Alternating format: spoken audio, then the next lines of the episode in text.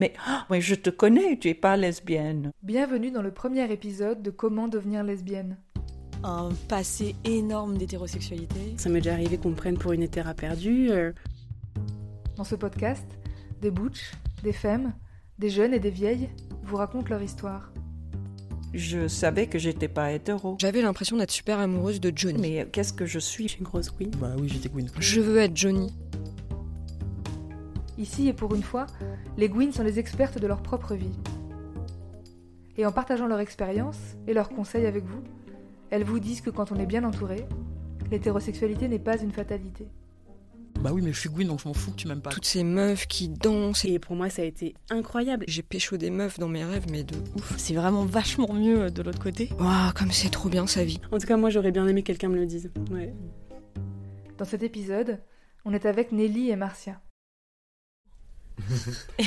On est pas mal ici. Et on est Ouais. très bien ici. ouais. Bien ici. c'est très agréable. Euh, bon, peut-être la première chose euh, qu'on va vous demander, c'est de vous présenter euh, l'une après l'autre, dire tout ce que vous avez envie de dire sur vous pour qu'on vous connaisse. Moi, je m'appelle Marcia, j'ai 33 ans, presque. J'écris et je suis assistante sociale. Et hum, parisienne depuis 5 ans, 6 ans. Je m'appelle Nelly. J'ai bientôt 27 ans, dans deux semaines. Je vis plus à Paris, je vis à Marseille depuis un an et demi. Euh, J'écris aussi. C'est important pour moi de dire que je suis une personne racisée, puis que je suis une grosse queen.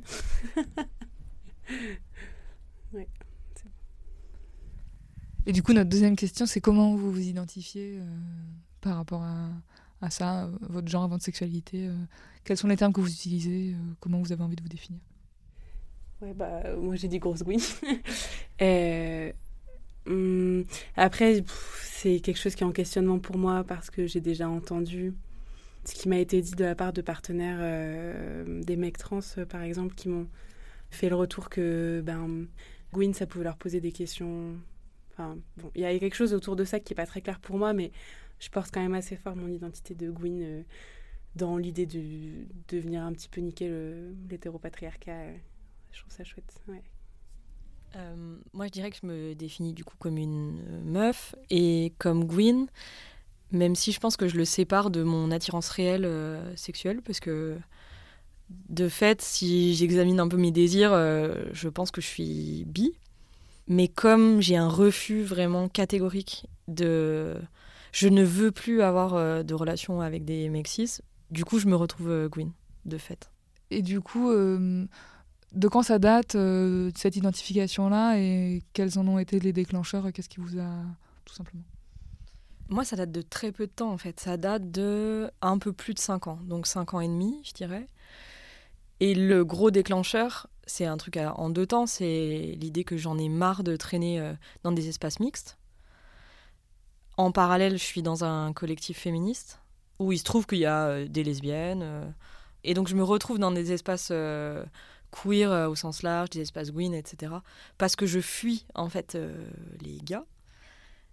Et je commence à me rendre compte qu'en fait, j'ai du désir euh, pour pas mal de meufs autour.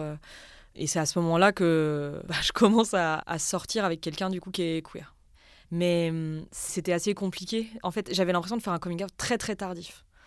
Alors qu'en fait, je crois que c'est un peu l'effet parisien, euh, collectif féministe, où j'avais l'impression que tout le monde s'était découvert euh, lesbien ou queer ou je sais pas quoi quand ils avaient 12 ans. Et que moi, j'arrivais un peu avec euh, donc aucune culture lesbienne, un passé énorme d'hétérosexualité. J'essayais beaucoup de laisser du mystère sur le genre de mes ex pour essayer de voilà de pas trop dévoiler mon inexpérience mais du coup voilà c'est assez récent Moi, ça fait. J'avais 17 ans quand j'ai été un peu plus euh, au clair sur euh, mes attirances euh, sexuelles et affectives. Et donc, ça fait 10 ans bientôt. Pour moi, ça a été très lié au fait que j'ai grandi à Tunis et que j'avais pas spécialement de représentation. Enfin, en fait, j'étais très très timide en étant lycéenne, etc. Et, et je me retrouvais jamais dans des situations où j'avais spécialement envie de sortir avec des gars. J'attribuais ça au fait que j'étais euh, voilà, un petit peu bizarre, un petit peu timide.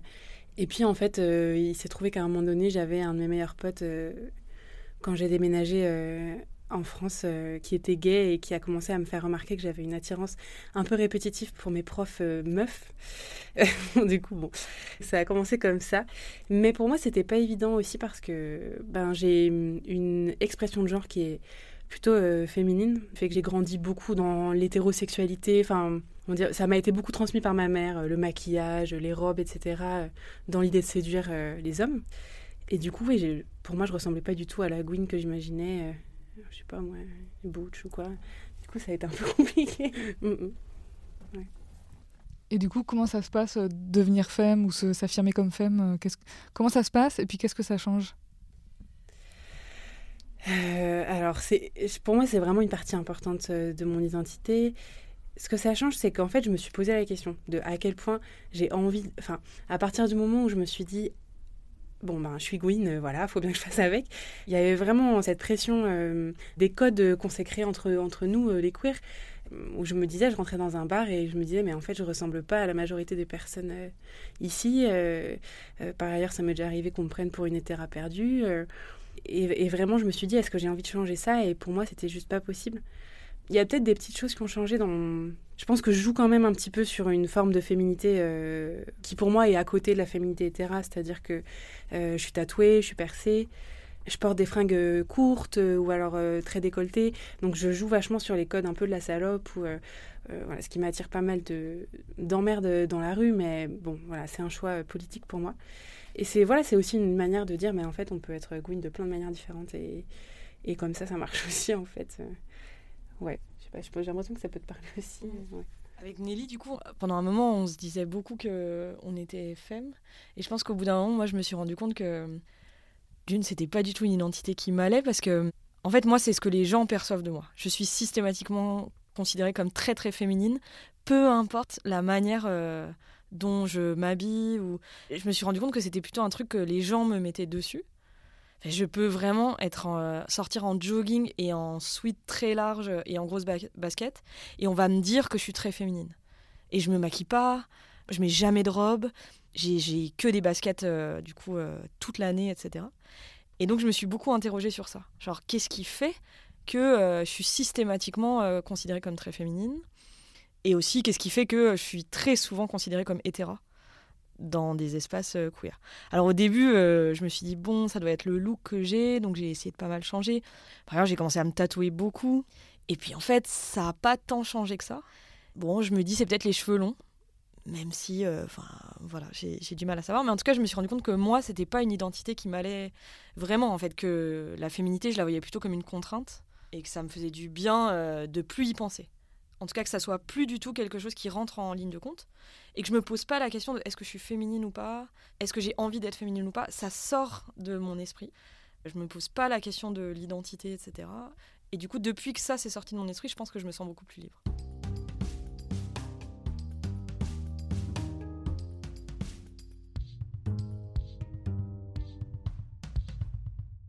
Ça me fait penser à quelque chose. Je réalise aussi en t'entendant que pour moi, il y a vraiment un choix, contrairement à ce que tu dis sur le fait que tu n'as pas envie d'y penser. Mm. Moi, pour moi, il y a vraiment aussi un choix de me dire j'ai envie de résister depuis là. C'est-à-dire que en plus, je pense le fait d'être euh, arabe, il y a une impossibilité pour euh, que je renvoie. Je, je peux pas être Gwyn, je peux pas. Enfin voilà, tous les stéréotypes racistes euh, me laissent pas beaucoup de place pour exister. Et du coup, il y a vraiment quelque chose de dire en fait, oui, j'ai une expression de genre hyper féminine.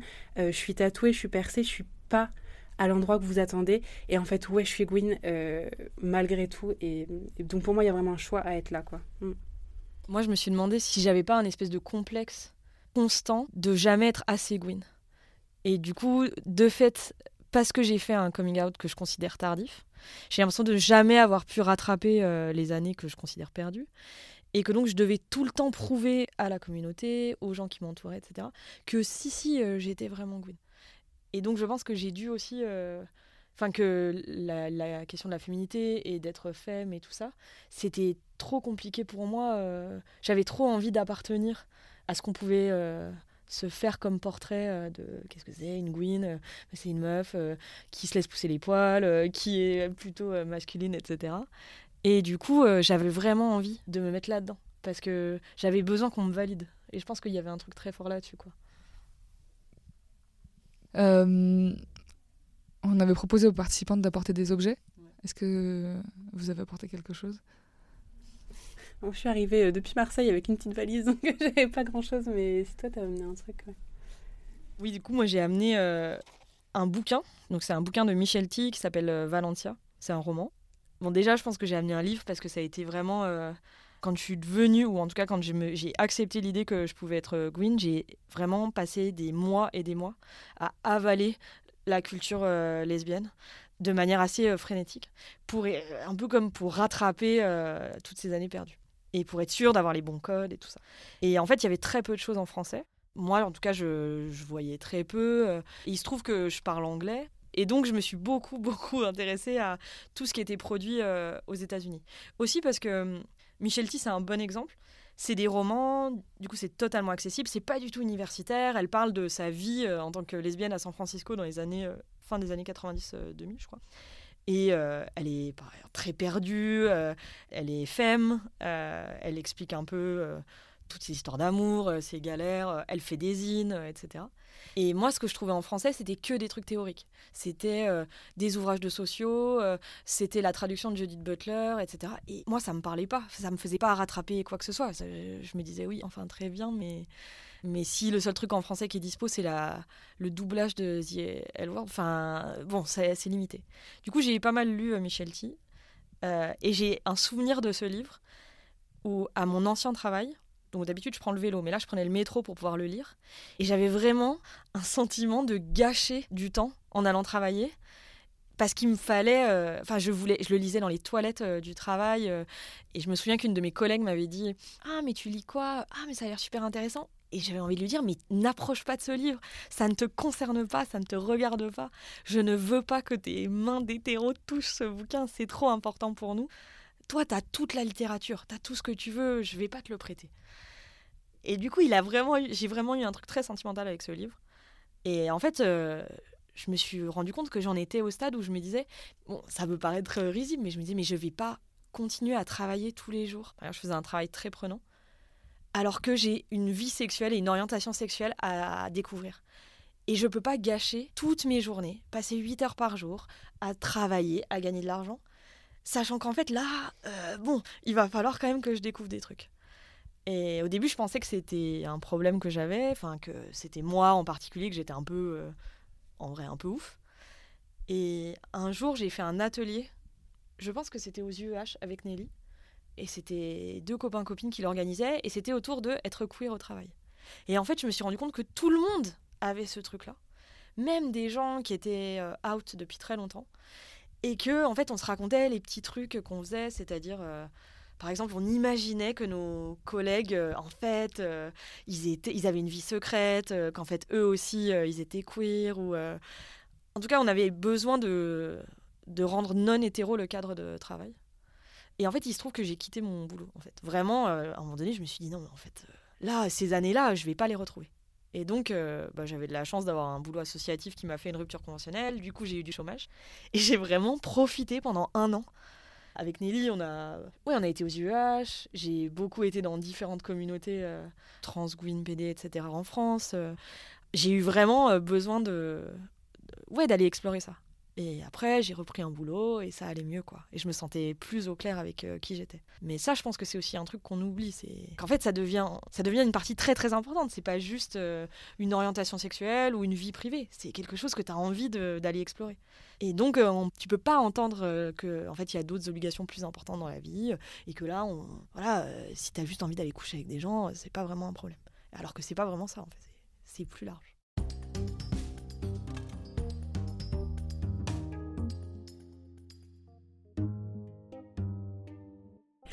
J'ai pensé à un truc, on parlait de ça avec- Marcia et, ça m'a un peu rappelé ton histoire. euh, donc c'est pas un objet que j'aurais pu apporter sous forme physique, mais euh, c'était mon premier forum euh, lesbien. Ça c'était vraiment un, un bon truc important pour moi parce que en fait au moment où j'ai eu ma révélation Gwyn et où je me suis dit c'est bon je suis Gwyn, en fait juste après j'ai déménagé à Poitiers. Pendant deux ans j'étais à Poitiers et c'était la loose totale. du coup j'ai rencontré zéro Gwyn, je suis tombée amoureuse des terras, enfin c'était vraiment la loose dans ma vie sentimentale quoi. Et j'étais vraiment dans ce truc de me dire, euh, Euh, bah voilà, super, à quoi ça a servi quoi. Enfin, en fait, euh, je me suis fait chier et puis maintenant je suis toute seule. Et puis euh, vraiment, j'étais gouine de service. Et du coup, moi j'ai beaucoup lu à ce moment-là, beaucoup de théories pour le coup. Donc j'étais tout à fait capable d'expliquer tous les ressorts du système hétéropatriarcal. voilà, juste j'en faisais pas l'expérience quoi. Et du coup, quand j'ai débarqué à Paris pour mes premières vacances à Paris en été, je me suis inscrite sur ce forum. Et pour moi, ça a été incroyable. Et pourtant, c'était des lesbiennes. Enfin, c'était pas du tout le milieu politisé, c'était vraiment les lesbiennes du 3W. Bon, je sais pas si on le bar à, Paris, quoi. Mais juste ça, c'était incroyable pour moi de rencontrer tellement de meufs euh, enfin différentes et qui étaient toutes gouines. Enfin, ouais, ça, ouais, pour moi, c'était important. Il y a un truc que je trouve intéressant dans ce que tu dis. D'une, c'est quand tu dis ah j'ai beaucoup lu, du coup je savais tout, mais j'en avais pas tellement la pratique. Mm. Moi, je trouve que ce détail-là, sur le fait que toute la période euh, de révélation, euh, je pense toi c'est un peu différent parce que tu avais déjà eu des expériences, je crois, mm. avant. Mais hum, moi, j'ai toujours été un peu frustrée que hum, on considère le moment où tu deviens lesbienne à partir de la première fois où tu couches avec quelqu'un euh, qui n'est pas euh, du coup un mec cis. Mm. Et, et c'est très frustrant de devoir tout le temps rajouter oui mais j'y pensais depuis bien longtemps. et du coup de voir les regards où on te dit oui enfin bon t'avais embrassé des filles dans un bar comme font toutes les hétéros. Et du coup ce laps de temps qui pour moi a été très long, qui a duré entre je pense 18 ans et, et du coup 26 ou je sais pas exactement combien ça fait, en fait a été important. Et c'était très compliqué pour moi parce que les partenaires masculins que j'avais faisaient que de me dire mais tu peux pas être bi ou tu peux pas être attiré par des filles vu que tu ne couches pas avec elles. Et moi je disais oui mais c'est parce que j'en ai pas encore eu l'occasion. Il y avait tout un, cycle que je trouvais très dur dans la manière où euh, je vois bien que maintenant on me dit bah oui toi t'es lesbienne depuis 5 euh, ans. Et j'ai envie de dire oh, ouais enfin quand même ça fait quand même plus longtemps. Et donc ça, je trouve que ça, enfin, il y a un truc euh, très important là-dedans, quoi. Bah, c'est vrai que hum, quand tu dis ça, je me, ça me rappelle complètement euh, au moment où j'ai commencé à me dire Gwyn, après euh, donc cette histoire de mon, pote gay qui m'a dit, tu commences à être vraiment beaucoup attiré par des profs meufs. Pour moi, il y avait une urgence. Il fallait absolument que je couche avec une meuf, quoi. Et du coup, en plus, il m'a arrangé une espèce de plan avec une meuf ça a duré un mois, c'était super nul. Enfin, vraiment, et, et, je me dis, mais en fait, à choisir, je pense que j'aurais vraiment préféré avoir une super belle histoire. Euh, enfin, là, ça m'a, juste. Euh, enfin, c'était pas super valorisant, mais il y avait vraiment ce truc de bon, bah, j'ai coché la case, c'est bon, je suis débarrassée, quoi. Ouais. Moi, j'ai grandi en Haute-Savoie, dans un bled euh, vraiment très, très paumé, par ailleurs très de droite, où, en fait, l'homosexualité, probablement qu'elle devait exister, mais elle n'était pas du tout présente. Je veux dire, moi, je suis même pas sûre que j'étais vraiment consciente que ça pouvait exister. Et euh, j'avais aucun modèle. Euh, ma famille est très ouverte, mais juste on n'avait aucune lesbienne autour de nous. J'en voyais nulle part, à la radio, à la télé, etc. Et je trouve que ça, des fois j'ai un peu de ressentiment euh, quand j'entends des Parisiennes qui, elles, ont eu la wet for me quand elles avaient 16 ans. ouais, elles ont eu quand même un accès à cette sociabilisation-là que je trouve des fois elles oublient que en fait il y a plein d'endroits en France où oui certes tu peux faire des rencontres mais il faut être sacrément sûr de toi pour à 14 ans euh, en Haute-Savoie se dire euh, si si euh, moi clairement je suis lesbienne et je vais aller chercher l'autre lesbienne dans le bled à, une heure et demie d'ici. Enfin des fois ça je trouve que c'est un peu dur quoi avec les, les gens des grandes villes en vrai. Mmh, ouais, moi je peux carrément faire le lien aussi avec avec bah, le manque de représentation, notamment en termes de race, enfin, le fait d'avoir beaucoup de mal à, avoir trouvé des, représentations de, de Gwyn ou de queer racisés. Pour moi, ça m'a fait un grand vide et pendant, pendant vraiment très longtemps. En fait, jusqu'à il y a vraiment pas longtemps, en vrai, j'avais l'impression d'être seule au monde dans ce que je portais comme identité, comme lutte. Euh, et j'évoluais et j'évolue encore dans un milieu tellement blanc euh, que pour faire cohabiter toutes les identités, euh, toutes les expériences que j'ai, il y a eu toujours un sentiment de perdre une partie en cours de route. Quoi, et, et ouais, c'est clair que ça fait aussi des gros vides. Mm. Peut-être pour finir, ce, truc un peu où on avait envie de s'amuser aussi, euh, c'est de dire euh, quel conseil vous donneriez euh, à une gouine qui se cherche ou à une, à une fille qui a envie d'avoir des relations avec des filles ou qui, qui se sent perdue là-dedans, je sais pas.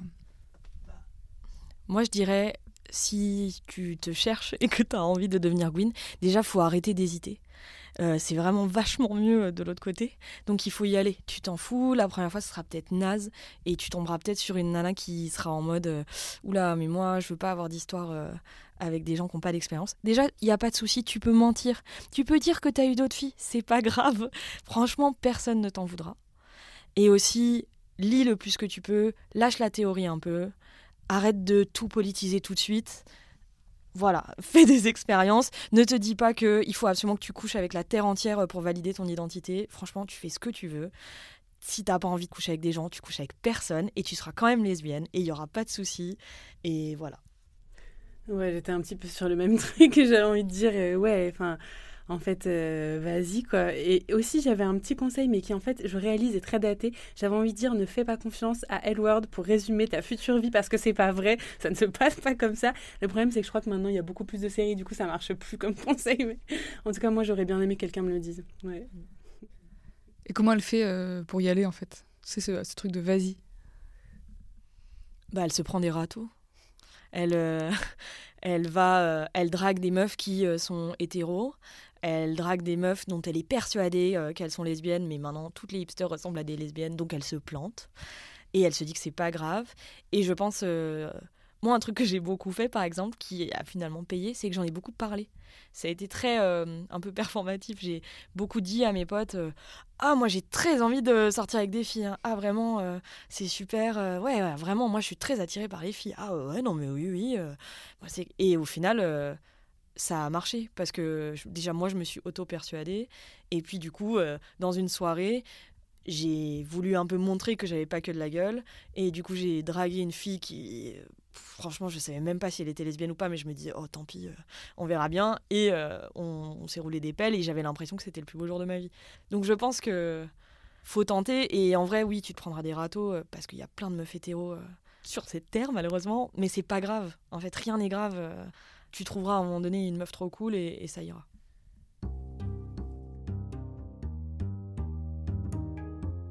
L'enregistrement de cet épisode a été assuré par Q Zimmerman et la musique a été composée par Mathilde Forget. Comment devenir lesbienne est un podcast réalisé par Nora Benaroche-Orsoni. Il est produit par le collectif Archive LGBTQI avec le soutien financier de la DILCRA. Rendez-vous dans 15 jours pour le prochain épisode dans lequel vous entendrez les histoires de Cristal et Eva.